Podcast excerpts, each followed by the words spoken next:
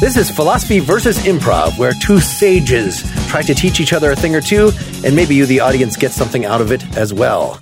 This is Mark Linsenmayer. I will be guiding you on your philosophy journey today. And this is Bill Arnett.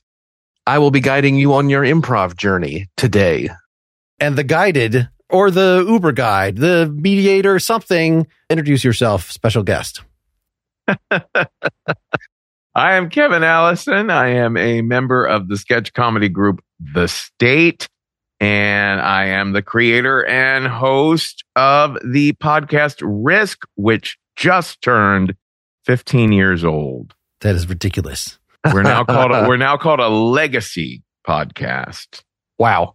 Well, back when they were actually downloaded to iPod devices. Exactly, exactly. yeah, not many of the indie podcasts are still around, but we just keep chugging along. It's also true of s- true storytelling shows, like nationally known true storytelling shows. A lot took a hit during the pandemic and went away, but we're still chugging along. So we're still the show that instead of the moth, you can turn to for much more uncensored true storytelling. There we go. Well, that lines up somewhat coincidentally with the lesson I had in mind, Mark. I don't know. Well, actually, what he's the word that has come out of Kevin's mouth is exactly captures the philosophy lesson I had in mind. But we're not going to reveal these immediately. They will come up naturally, probably in the next 10 minutes in the course of things, and then we can talk about them explicitly. But Kevin, you, when I originally approached you about this, you said, well, I'm a sketch guy. I'm not an improv guy. You must have been forced to do some improv at some point. Well, it's very funny. We were joking around. We actually just were talking to Rolling Stone about this, the members of the state, that we were very arrogant back in the day. Monty Python were basically our biggest heroes. Something like the argument sketch is down to the letter. We also had no improv training. There just wasn't that much happening in New York City at that time. You know, this is 1988 when the group formed. So there was no UCB or anything like that. And even at NYU's acting school, I don't think there were comedy acting improv classes going on. So we were just kind of making things up as we went. And because we were so comfortable writing, we got arrogant about it. And we would say, yeah, stand up comedy, that's bullshit. Improv comedy, that's bullshit. You know what I mean? And eventually, when the group broke up, we, you know, all realized, holy shit, we should learn to do some other things as well. You know what I mean? And start being nice to other kinds of comedians out there in the world. And also, the trajectory of my career has shown that realizing, oh, yeah, like storytelling is very similar to a lot of the things that I learned in sketch comedy and then later learned in taking some improv classes. I actually got hired as the creative director of the People's Improv Theater for a year in 2007. I produced the show Naked Boys Improvising. I hope they were 18. Oh yeah, of course they Okay. were. Um, they were doing a Harold, and the whole idea was that everyone had to lose items of clothing scene by scene, and then be naked by the time the lights were ready to go out at the very end. So yeah, that was fun, but I really had very little actual improv training in my career. We make fun of our album. The state made an album for Warner Brothers, you know, shortly after we left MTV and that album never got released. And one of the things is you can hear that we're so drunk and you can hear that we have not had improv training. I think in 1988, a lot of it didn't exist, or it certainly didn't exist in a way that would be able to generate the kind of material that is able to be generated today. Uh, Yeah. It sounds kind of strange, this idea of improv technology, but there's technology everywhere. There's, there's writing technology. There's certainly media, film and computer technology. Quick question for you. The year would have been 97, 98, perhaps Austin, Texas, the big stinking improv festival. I may have seen you naked. oh, um, gosh. Uh, so the whole state was there?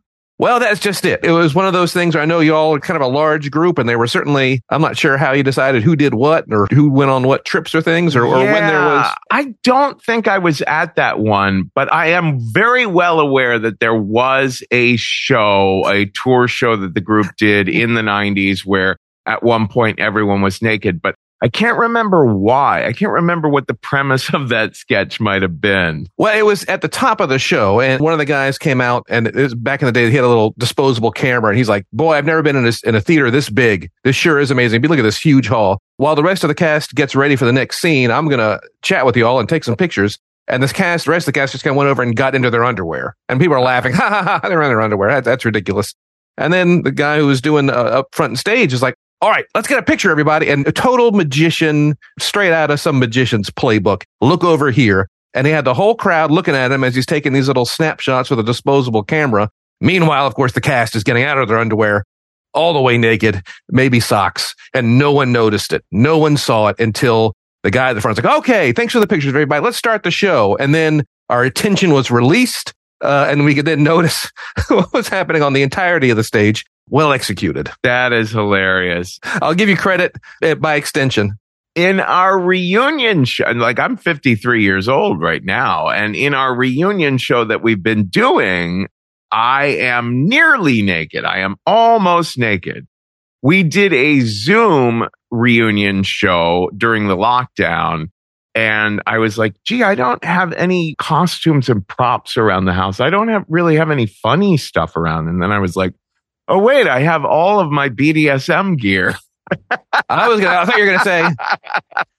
I thought you were gonna say I have my naked body. no, no, no. I, I all I did was you know throw on the old you know uh, leather jock strap and the harness sure. and everything, the whips, and uh, I'm all ready to go. Yes, Mark, you seem to be frozen. Are you frozen or just in disbelief? I've been contemplating the long term effects of what I've, has been described here. Like the naked boys that you taught, was that merely a passing, an ephemeral thing in the world, or, were all these recorded such that you know, you oh. have oh, oh. naked people on the internet forever. And, and because you decided to improvise naked once, then it exists.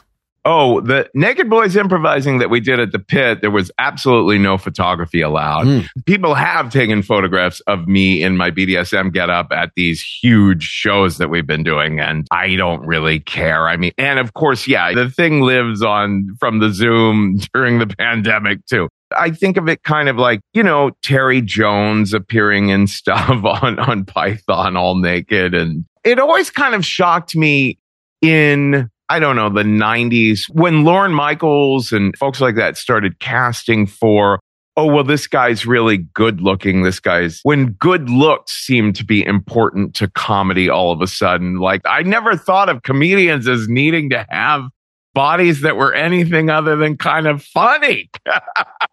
and I think I fit the bill. I think you want people with kind of weird bodies, or, or, especially if they get naked or run funny or have strange uniqueness to them. Of course. Mark is still in disbelief. Mark is still in disbelief. Who are the uh, Lorne Michael hires that were just for looks? Is this, are you talking Jim Breuer? What era are we talking about exactly?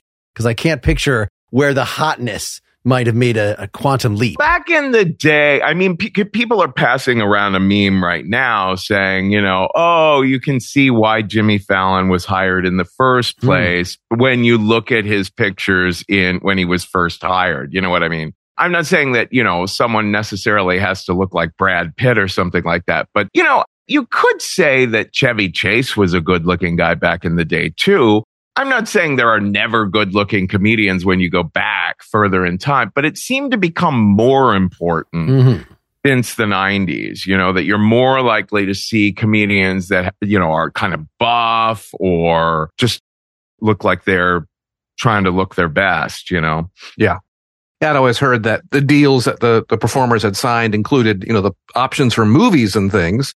And I think they're, well, maybe we should hire, we can make a lot of money with our stable of performers if we can get them into movies. Who's going to look nice? Who's going to look? Who, who does Hollywood want to put on screen? And and uh, we can kind of hitch right. our wagon to that a little, cash in a little some chips on that. Is what I've always heard, and that of course the ripples it caused in the Chicago community was well now everyone's casting younger. Everyone's Mm. looking for somebody younger. And there are a lot of angry ripples and some very talented people who suddenly were out of work because they didn't, Right. yeah, weren't young looking enough. C'est la vie.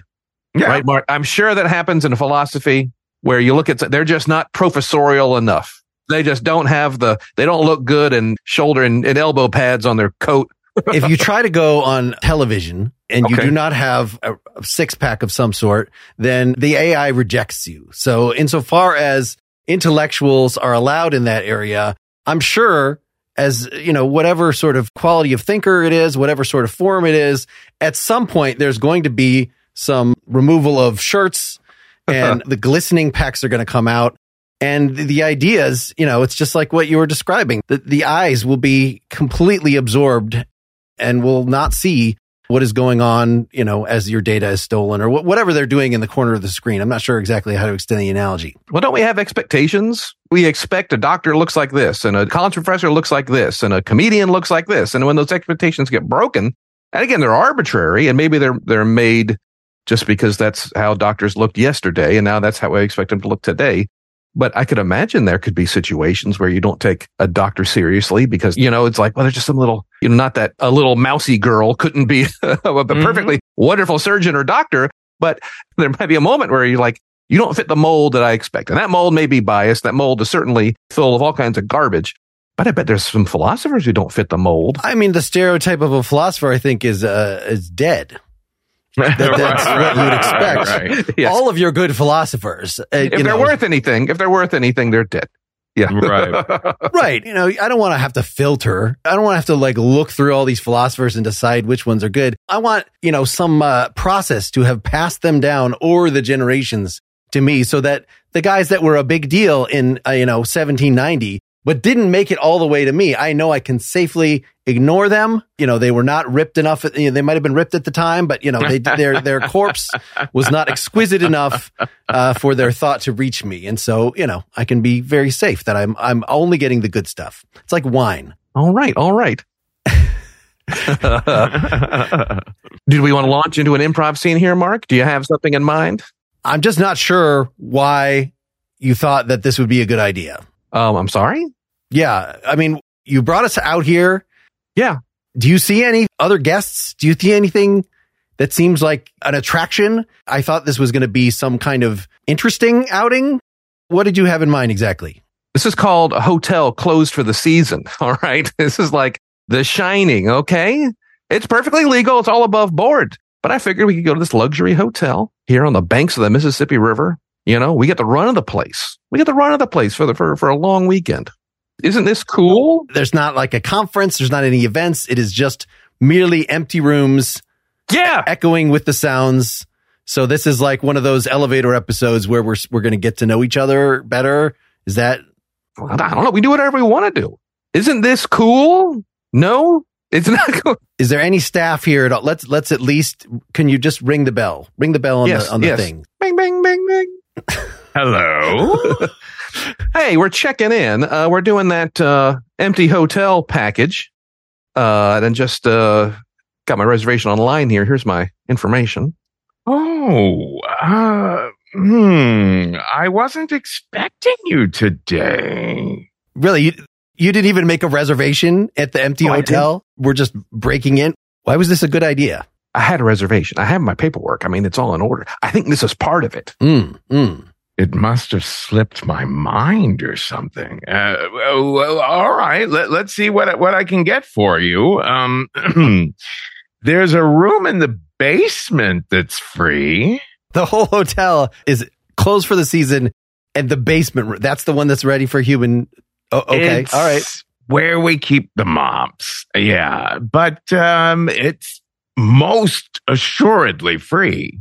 Okay, awesome. Thank you very much. I guess we'll have to take it.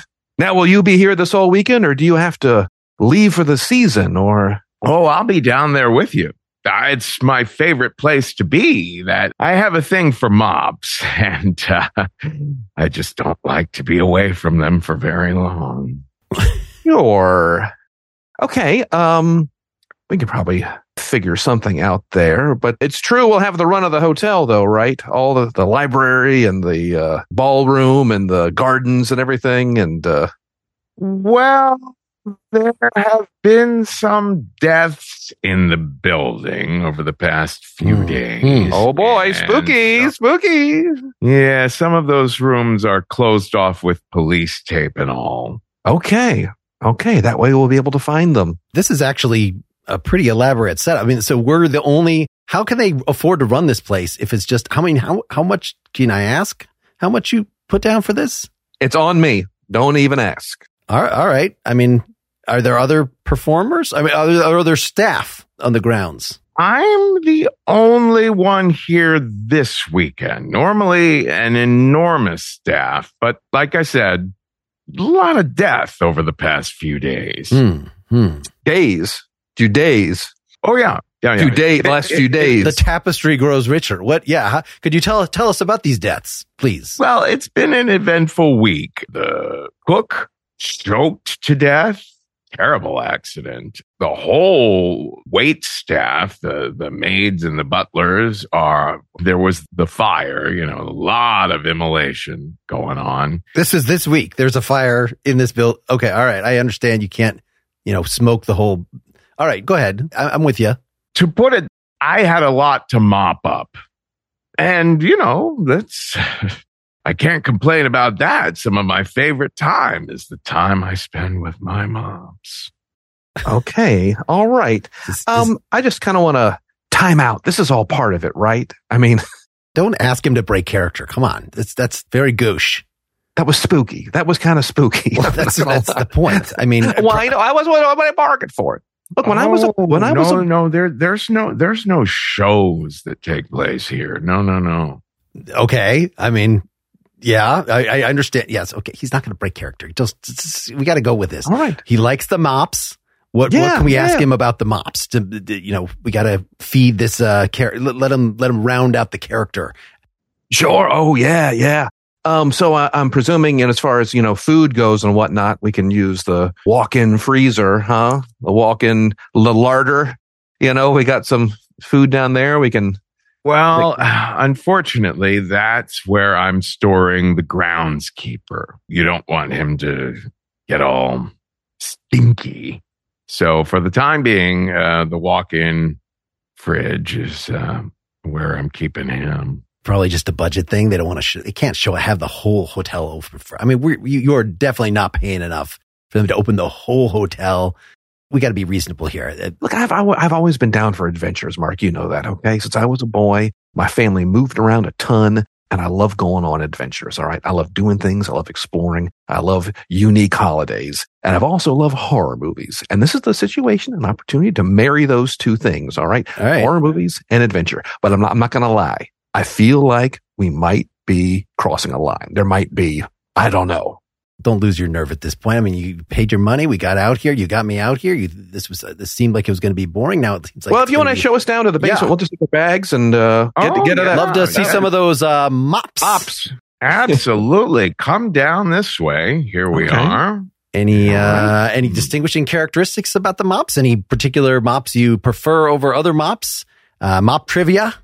This here is Sheila, and she has, well, you can see quite, quite a girth to the amount of, um, you know, yarn or whatever they call it.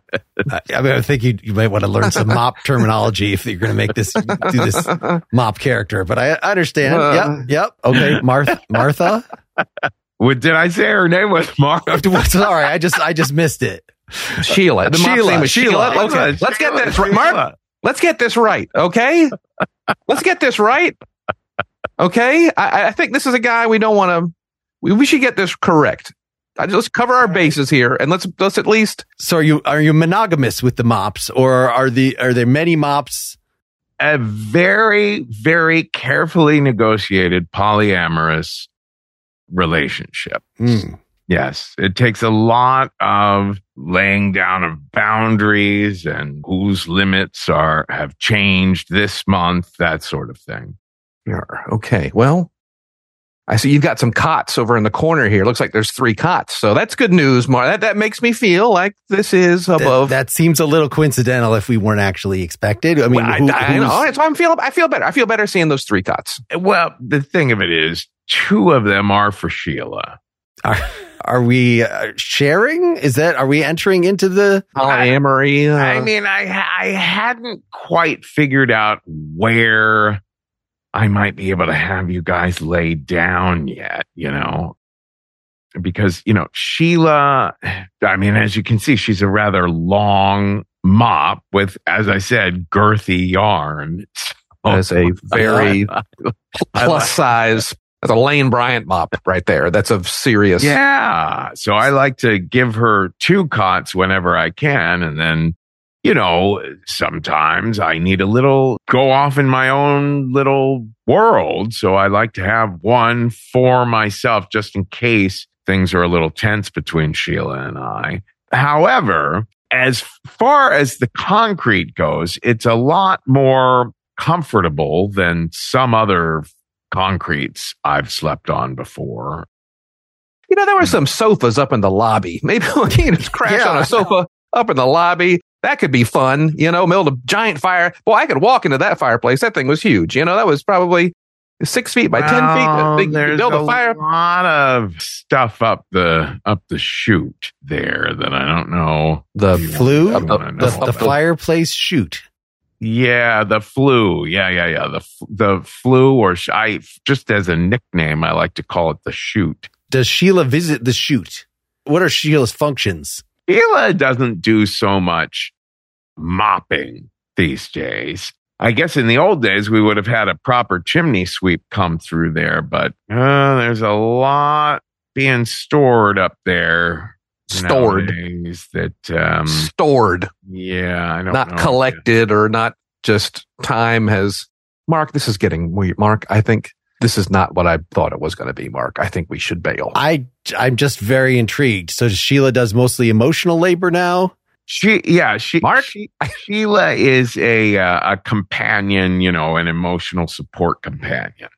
Well, I think that's fantastic. We all need someone to love and someone we can trust, someone we can talk to. I'm glad you found someone. Mark, I'm thinking we go explore the grounds with our bags. I mean, you can go ahead. I, I'm feeling like I, I want to learn a little more about adventure. To me, is like the Why? boundaries of human relationships and the sexual politics here are pretty intriguing as far as I'm concerned. The Uh, sexual politics I mean, of a man and his mops. I mean, yeah. Have you heard this before? Is this the sound? This is like is a pretty authentic seeming scheme that's going on here. And if you're too close minded to be part of it, I mean, maybe just go check out the grounds. I'll just be down here in the in the unadorned concrete room with the cots that are. Listen to yourself. Listen to yourself, Mark. All right. I'll be down here in the unadorned concrete room in the basement. All right. Is that, is that, It's some of the nicer concrete I've been on. Uh, Sure. Okay. This is clearly a Portland cement with some very nice aggregate. Mark, I mean, it's quite unmopped. You got to you got to admit, it's really in its pure state. You know, it's it's you can see the history on this concrete. Yeah, I mean, I would hate to put Sheila up to something like that. Right. Yeah. No, you got to you got to give the mop her freedom. You want to make sure that you're just uh, giving more than receiving is really what it comes down to. okay. I'm not getting any bars on my phone. Yeah. I just, Do you mind if I just stay and we just murder him? Is that okay? who are you? St- stay and murder whom? This is the subject of the, ver- of the verb. I, I I was asking our host if he would mind if I if we just stayed and I joined the the group and maybe we just add you to the pile of corpses. I mean, if is that Absolutely. Okay, I mean, all right. okay. Bye bye. let's- Plenty See of you. room Bye bye. Chimney. All right? Maybe we should stop that scene. We'll stop there. We'll stop Finally. there. I thought we weren't going to do an improv. So I was like, wait, what the hell is going on right now? Mark has been very stealthy these last few episodes, feeling his oats and, and very much having the conversation drift into an improv scene. Uh, You this time asked me to start one, and if I had an idea, and I absolutely did not have an idea. So th- this was I was using your, I would think one of your lessons for say something ambiguous and let Bill figure it out. well, the idea is that we figure it out together. Uh, I don't think the lesson was make me do it. I think the lesson was we don't have to have an idea. We don't have to have a fully fleshed thing. But if we get talking, an idea will emerge and we can then push that. I just needed a, a starter emotion, which was incredulity or something like Yeah. that. I thought we found something cool. I was happy with. Oh yeah. I had a lot of fun with Sheila. Did you feel cornered into being okay? Now, okay, we've picked apart for Kevin because he hasn't spoken up yet. You could have been one of the travelers with us, but because you had not spoken up, therefore, you know, we wanted to have something like the classic sketch structure. I liked our resolution of doing away with with him. yeah, ha ha ha. Uh, yeah. I mean, that's what if you're going to say we're in a shining kind of hotel. I mean, you know, Yes. somebody's got to be corrupted by it, and yes. I just felt a calling. it did make it difficult with the direction that autonomous scene was was taking to slip in the philosophy lesson, which was a f- fairly simple. Kevin, you mentioned legacy. And so I was sort Hmm. of trying to think about the long shadow that things cast, whether it's the naked men in your in your sketch show as compared to the very ephemeral Not character too long a shadow. the very ephemeral character of, you know, what we're doing in improv, but we're recording it. So all this thing that was created, you know, not to be uh, carved in stone is now carved in stone despite our best efforts. And I don't know if there's something self contradictory about that. when I first started Risk, I was just learning how to tell stories. Mhm. I've always kind of believed because the state really had this philosophy. It's how we did what we did. We didn't have comedy classes. We had neither improv nor sketch comedy classes. So we kind of just learned by doing. And then when the members of the state that created Reno 911 created that show, they were like, well, we've never really done improv, but let's learn it by doing a show of it. And so that was my philosophy with Risk when I first discovered, well, it was Michael Ian Black who first really encouraged me to tell a true story on stage, you know, stop playing characters so much and just be myself out on stage. And I said, Oh my God, that's so risky. And he said, Well, that's the idea to go with. And so I thought, what was the riskiest story I could tell? And I told the story at this storytelling show at UCB in Chelsea about the first time I tried prostituting myself when the state was not sure whether we were going to get our TV series or not. There was a six month period where they were keeping us starving, not sure what was going on. And I told this story at UCB. And on the day of, I called Margot Leitman, who was hosting the show, and I said, I can't do this. This just feels too risky. She said, That's great news. And I said, Why? Did you overbook? And she said, No, no, no, no. This storytelling show I do is all sexual stories. And there's usually someone who calls on the day of and says, I don't think I can do this. It's too risky. And I know if I can convince them to do it anyway, that'll be the story that knocks it out of the park. so I came and told that story that, you know, comedy of errors, my attempt at becoming a hustler story. And it was such like the energy of just talking directly to the audience, being conversational and seeing them lean in more and more the more honest and uncensored I became it was electric. And I walked away from UCB that night with the whole idea of risk in my head. I was like, okay, here's what it got to be. I've been suffering from stage fright for the past several years. If I force myself to get up on stage as myself telling a story on a regular basis, that'll get me over the stage fright. If I make it a podcast, which I was just learning about as being a thing in 2008, then it'll reach more people than small room comedy normally does. And so I literally just started making risk from there and learning how to tell stories while making the show. But 15 years later, there's shit in those early episodes where I'm like, oh my fucking God, get to the inciting incident, my friend, Mm. or just stuff that where you're like, oh my God, I don't feel that way anymore, you know? So we put out reruns of Risk on Thursdays now. And part of our system is our editors review them and see if anything has to be cut out. on the basis of it being too risque or just being boring? well, yeah, mostly on the basis, yeah, if something is just like this is a total mess and boring, I mean, that's rarely the case. The show has always been very, very strong, but no, occasionally someone will have been revealed in the news to have, you know, mm. sexually assaulted people, or someone will just say something where it's like, ooh, that's cringy now. And including myself, you know, so every now and then we'll just be able to snip out a line here or there.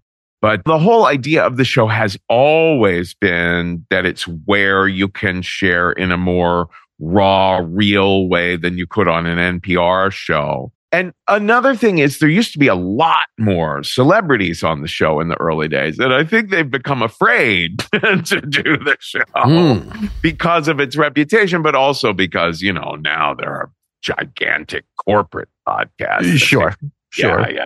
Well, it's funny that you say that. When I was getting into improv, there was really only one book. There was only really one resource. The internet wasn't the internet and that was Truth in Comedy. Yes. Del Close right. and Charna and, and Kim Howard Johnson. But like this idea of like your truth has a value because it's true. And no fake story can ever have that value. There is a uniqueness to a true story. I think about the movie Fargo, the Coen brothers movie, and it begins with this little blurb. This is all yes. true. And it's like, it never was but yeah. it puts the audience in a place. Well, this, I'm going to judge this differently because it's oh, true. It did me. It did me. I very much took that to be true. And yes, there's also the fact that people will sometimes say things on the show that other people might disagree. In other words, a person might be like, well, I don't feel like I was sexually assaulted. And then, then other people will be like, what? You were, you know, and, or, you know, something like, I think my mother was possessed by the devil. And people will be like, well, fuck, you know, are you kidding? That's just a psychological thing. And I always come on as the host after the story is explaining, okay, a similar thing might have happened to you and you might have a different interpretation, but this is this person's how they oh, see yeah. their life, you know? Oh, yeah. Yeah. Yeah. Sometimes students will be like, Oh, I don't have anything interesting to say about my life or, Hey, we're going to do some truthful monologues. And I have any, it's like you're comparing your true story to fake stories to fiction. And what, hmm. what makes a fiction story interesting? It's like, uh, these are different beasts. And, and I'm sure you probably had moments of people sharing true stories that are like, this is stranger than fiction or this, it wouldn't work oh. as, it wouldn't work as fiction. Yeah. Uh, uh, uh it's a hard thing for people to grasp sometimes. Yeah. Yeah, absolutely. Absolutely. Mark, is that the philosophy lesson? did we did we get it? when I normally think of legacy, I think of something that you intentionally prepare. What is it going to be your legacy? What is the thing you're working toward to leave? Because if you're not working towards something actively, then maybe it just all disappears in sand and maybe that's fine. Maybe this is a vain hope of, you know, the illusion of immortality. The best your legacy is going to do is maybe remind, you know, get down a generation or two and then it's all going to be just a bunch of white noise regardless. Oh, you have a TV show. People can watch it now. Okay. Well, that, that lasted this far. What about mm-hmm. 30 years from now? So people that record much more than I do or, you know, have a much bigger cultural footprint. You know, I've heard complaining like, yes, in 50 years, nobody's going to know a damn thing that I did whatsoever. You are pointing out, Kevin, though, that a lot of our legacy is unplanned and perhaps in this age of cancellation everything that we are doing is fact going to be just you know research material for the people that are saying I never thought that he would commit such a grisly murder. Can we let's go through all the 20 years of tapes to find what would have Yeah. There's also the way that people get things out of other people's stories that you might not have anticipated. Like, for example, there have been some extraordinarily kinky stories shared on the show. And someone will write in, well, I'm a very religious Christian mother of four kids in, in Idaho, and I don't have a kinky bone in my body. But the way the emotions were described in that one part of that story made me realize I had to finally talk to my mother about this thing that happened when I was in the set. You know what I mean? Like people will say that sort of thing and it'll be a breakthrough for them. So it's true that the state, the sketch comedy group does have a bit of a legacy in that there are so many comedians nowadays who say they watched Mhm. us when they were in grade school or high school and our particular chemistry and our particular like the way we were so absurdistly silly and childish almost while also being quite smart, which is also something that we kind of felt that Python had going on was a big influence on a lot of younger comedians. And so that's nice to know that there was a ripple effect there. But when it comes to risk, I mean, early on, like in the first year or so of the podcast existing was when I started getting these emails. I had my son listen to that episode with me and he is now off heroin or I decided not to commit suicide after I heard that. Like there are so many like this episode was life changing for me emails that I get that there are times that, especially since the lockdown, the pandemic, that I feel really burnt out on risk, quite frankly. But I really don't feel like I can stop doing it because it really means so much to so many people out there. And, you know, I'm, I'm always like, I don't want to stop in case this next thing we put out might save someone's life or something, you know? And you can't predict what will touch somebody. No. And and the second you try to engineer, well, I want this to be touching, or I hope this affect. Well, now it's not honest anymore. Right, right, right. We had a story on the show, talk about kinky stories. We had a story on the show about scat play, about like eating shit, you know, as an erotic play between two Mhm. men. And it was Mark, Like you that. okay? I'm, You okay? I'm ready for the details about the scat play. Please go Well, ahead. what was interesting to me was that that was the first my first understanding of what this story was going to be about but when i started talking to the fella i was like well i need more context like how did this event come to be and everything and as i was recording with him it turned out that this was like a long love story right because we had to keep going back to all these other first times they tried this kinky act and then first times they tried that and how these were like chapters in this evolving love affair. And people wrote in when we first published the story because so the scat scene comes at the very end of the story, right? And when we first put it out there, I was like, this might be the end of me. this might be, you know, where people are like, okay, I've had enough. But no, people were writing in. I can't believe you had me crying tears of love over this story. That's what you were pointing out before. Like you just cannot predict how people are going to be affected by true stories because there are these details and or emotional patterns or thought patterns that show up in true stories that are bound to like remind someone of something that's happened in their own life or just be relevant to them in some way. Yeah, there's a resonance. There, there's Yeah. we've all had lives. We've all done these things, even if I haven't played with my own poo, Exactly. which I have not. On the record. Uh, uh, this idea a, for for your legacy. for my Now- legacy. it's now for my legacy. to be found by the yes, historian. Yes, I have certainly had moments where I maybe there's something I'm ashamed of. Maybe there's something I'm secretly proud of that I don't want to tell anybody else. Or maybe I have a, a second peer group independent of my first peer group. And again, it may have nothing to do with kinkiness, but there are similarities in our human experience that we can draw to. And I think people can hear that. As an artist, it means that you need to be true to the story you're telling and not consider how is this going to go? How is this going to be heard? Is this right? Is this wrong? Because you can never predict it. It will resonate in ways you could never possibly imagine. So don't try to imagine. You know your story, tell your story. It can't be wrong. it's yours. Yeah, yeah, yeah, yeah. I mean, I know I was completely just thinking about the audience and how are we going to spin this uh, relationship with the mop? That I felt like if I was disrespecting the mop, This is a scene. Oh, no, no. if I was disrespecting the mop, people are going to be reacting to that all over the, the country. And I, I just didn't want to, I couldn't uh, hold that. I needed to be supportive because who knows what sort of mop relationships are among our listenership. And you got to be respectful. You don't want to yuck their yum.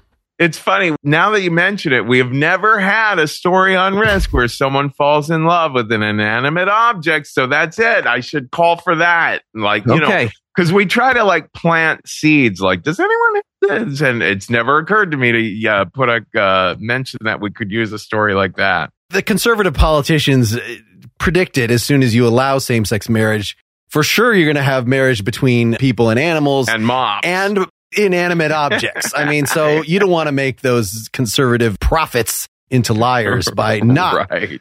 falling in love with an inanimate Yes. object. I think it's the duty of every one of us. You can't you fit a little love in your heart for an inanimate object That you describe with feminine qualities. if that's what you're into. I mean, Uh, well, again, yeah, yeah, yeah. I like to think of my cleaning ware as non-binary because I feel like I don't want to impose that right. Yeah, on them.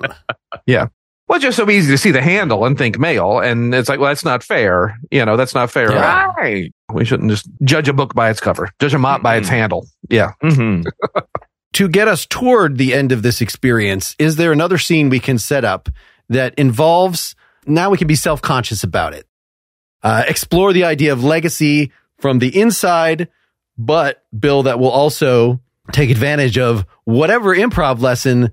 I'm not sure what it is yet, unless it has to just do with truth. Believe it or not, we have been tap dancing all around it. In that last scene, I had a moment of doing this lesson. Kevin did as well several times. Hmm. and maybe I'll try to I'll try to get it in more obviously or try to draw it out of y'all. But it's hilarious.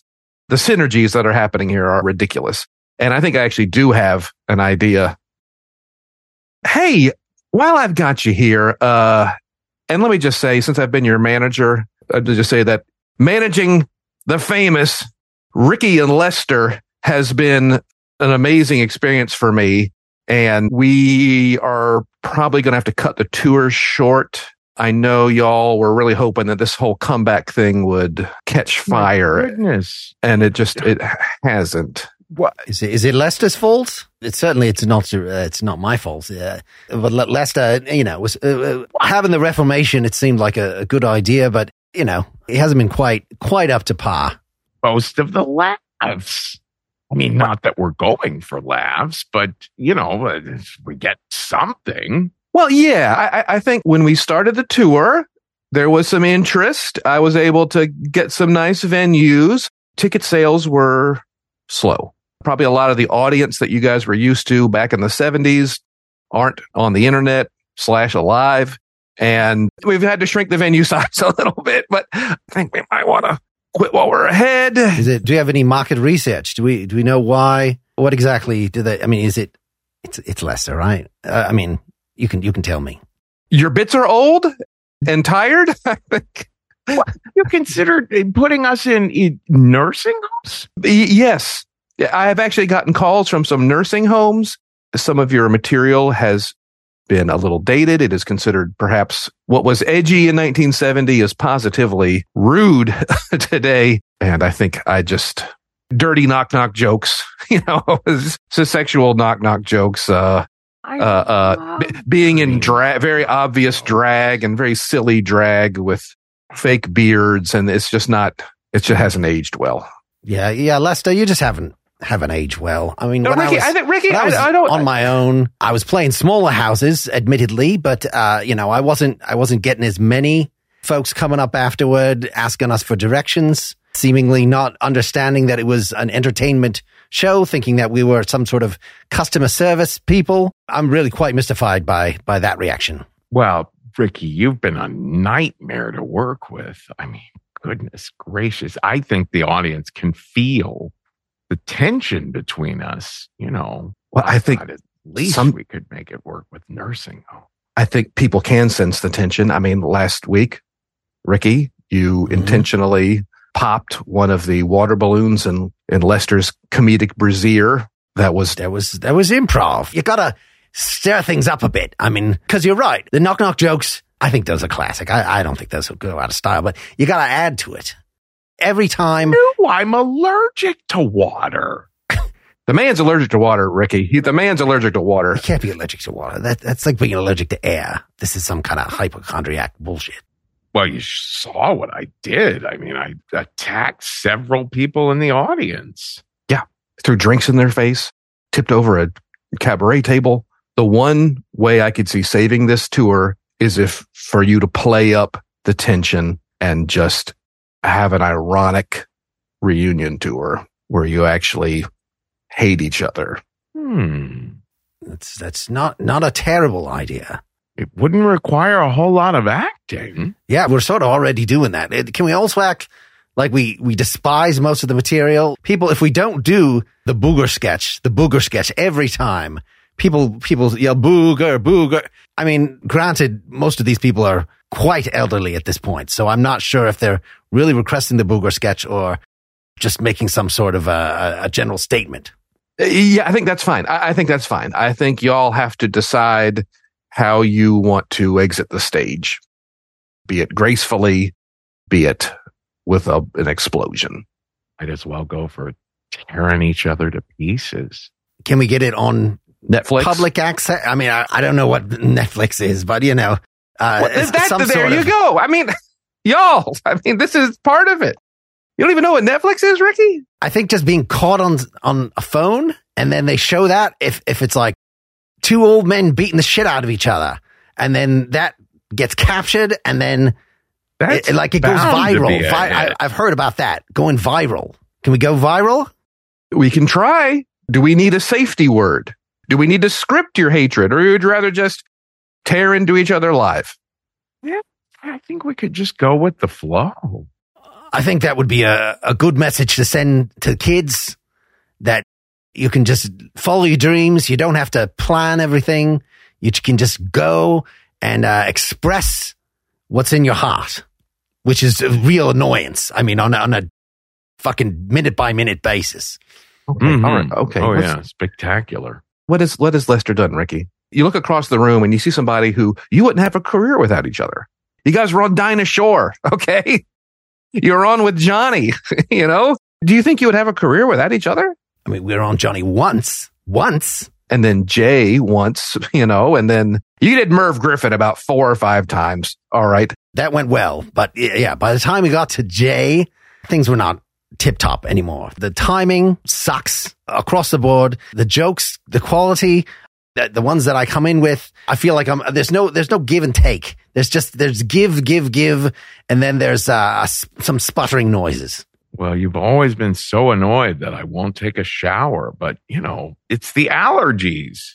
That Mr. Leno inviting us to the couch and I lean over and give him a nice noogie. And, uh, you know, he really, I mean, he seemed really irritated, but I know he was enjoying that. And then he caught a whiff of you and I knew that was it. We were never going to get on one of these shows again. We could just kiss it all goodbye because he hypochondriac. I mean, water sport. Is that, is that the proper term for w- what you have? What? I don't know. no. if you've got a great aversion to something and but it's all bollocks, then it's a sport. It's a put on. And so he's got a water sport. Is that have I been using that wrong all these years? I think so. I think you've got some sort of other terminology in mind. All right. Well,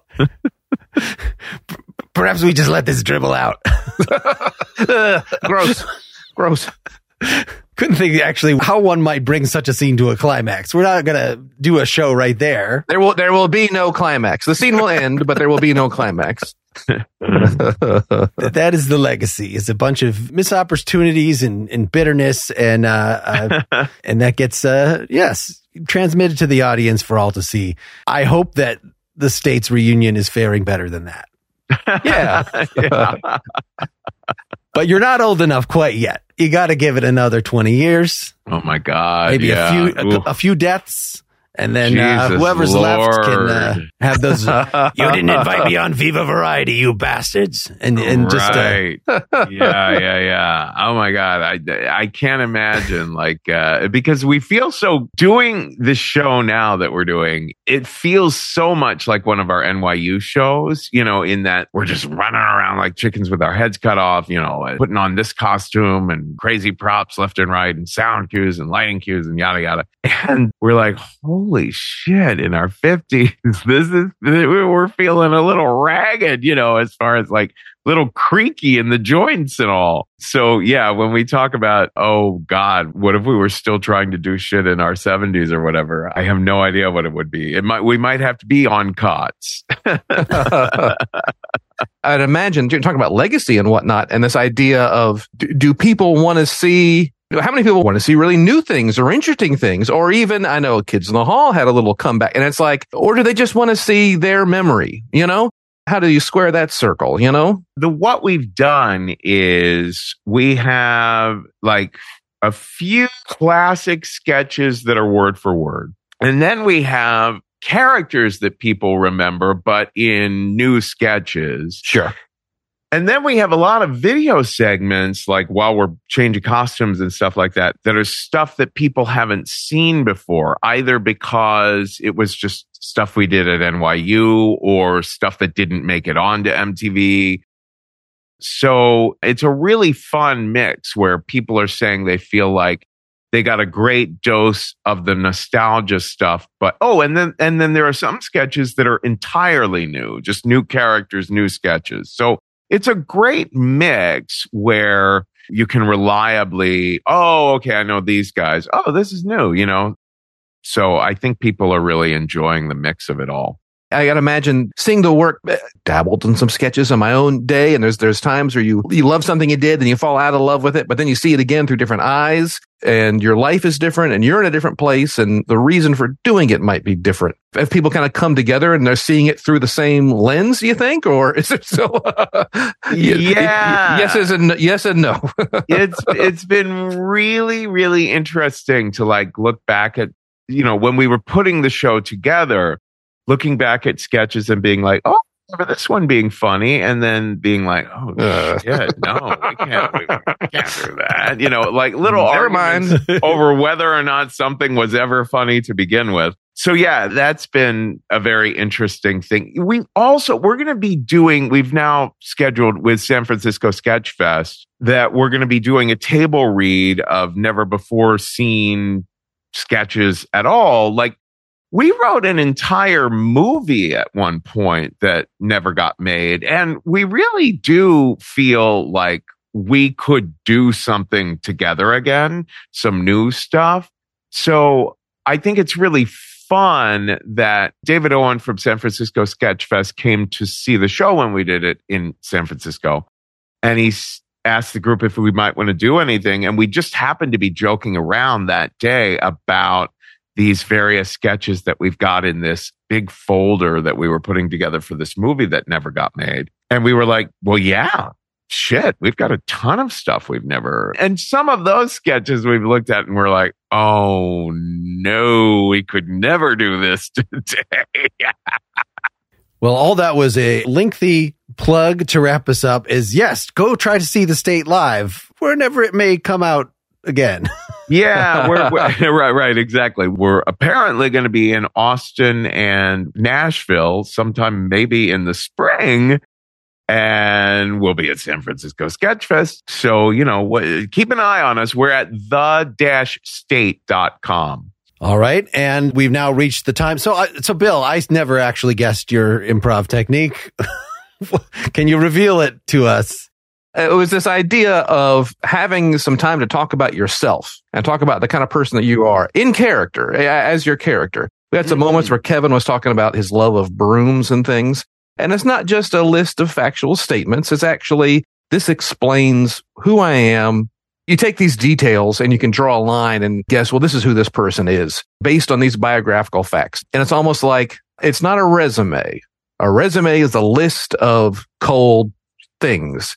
It is, you know, let me tell you a story of right. my senior prom. And in me telling the story of senior prom, you find out that I'm the guy who had the rich parents who let him get away with anything.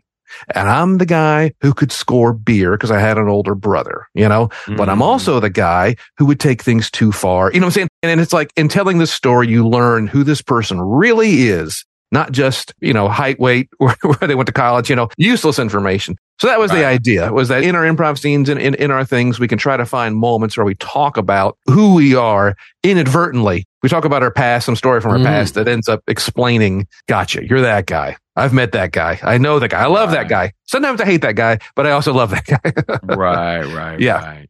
That's it happened a few little bits here or there, and I was trying to pull it out of you. In that last one to say la vie. It's improv. It's. I liked where Kevin was going with the allergy to water, but I wanted to sort of. we could have explored that more. Of where, if it is in fact uh, some form of mental illness, of where that might have come from. Yeah, But going into some of the incidents of the past, I think worked pretty well.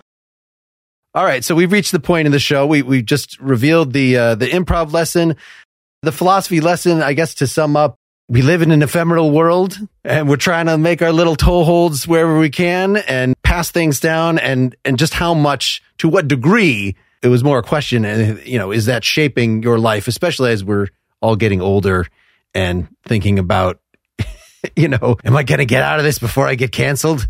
Am I going is the, the hours and hours and hours of recorded content that we are leaving, right. is anybody going to listen to that? And after a while, or is, you know, are we the ultimately, you know, you are the one that cares about your art. And so when you are no longer, uh, curating it, unless you have a very enterprising student or admirer or something to become the personal scholar of, of the state or whatnot, it is a wonder. Kevin, do you have which one of those lessons those topics will you go away today feeling like you are most changed by this hour's this hour long experience exploring this, those two areas. This is a legacy from when we started doing this. And even mm-hmm. though it may not carry the weight it once did, it is a legacy. And we're going to continue asking who won. Well, I do love that looking for the telling details, the details that a person might mention about themselves that have a whole world within them that really open things up for you of oh okay you're motivated to pursue that sort of thing or oh okay so that's important to you you know where whenever we're coaching people on telling stories for risk we want them to be as detailed as possible. But the key is those details that are really like kind of loaded the ones oh, yeah. that really like say a lot more than they do on the surface. Oh yeah. Oh, yeah. Oh yeah. All right. So improv is the winner. That's how I'm interpreting what you just said. Sure. okay. Yeah. there we go. well, I would I would second that. I I feel like the combination of these sensibilities of you two gentlemen of with your varying storytelling type activities has been illuminating for me and had a lot of fun. Fabulous. Yeah. Me too. Great fun, y'all. Great fun. All right. Thanks for listening, folks. So long. See everybody. Bye bye. Thanks so much to everybody for listening to Philosophy versus Improv. You can learn more about the podcast at philosophyimprov.com. We hope you're subscribed directly to the Philosophy versus Improv feed if you are not already. I'd especially like to thank our current active Patreon supporters. That is Paul, Brett, Nick, Michael, Helen, and Ethan. To have your name added to that esteemed list and ensure that this podcast keeps happening, please go to patreon.com slash philosophy improv. Most episodes have a little post game segment, not this one. We are running a little low on time, where we might further explore some of the topics brought up, hear more about what the guest is doing, maybe share some recommendations in the comedy or philosophy spaces, and of course, that experience would be entirely ad free. In summary, thank you, we love you, Bankrupt. Bankrupt. Bankrupt.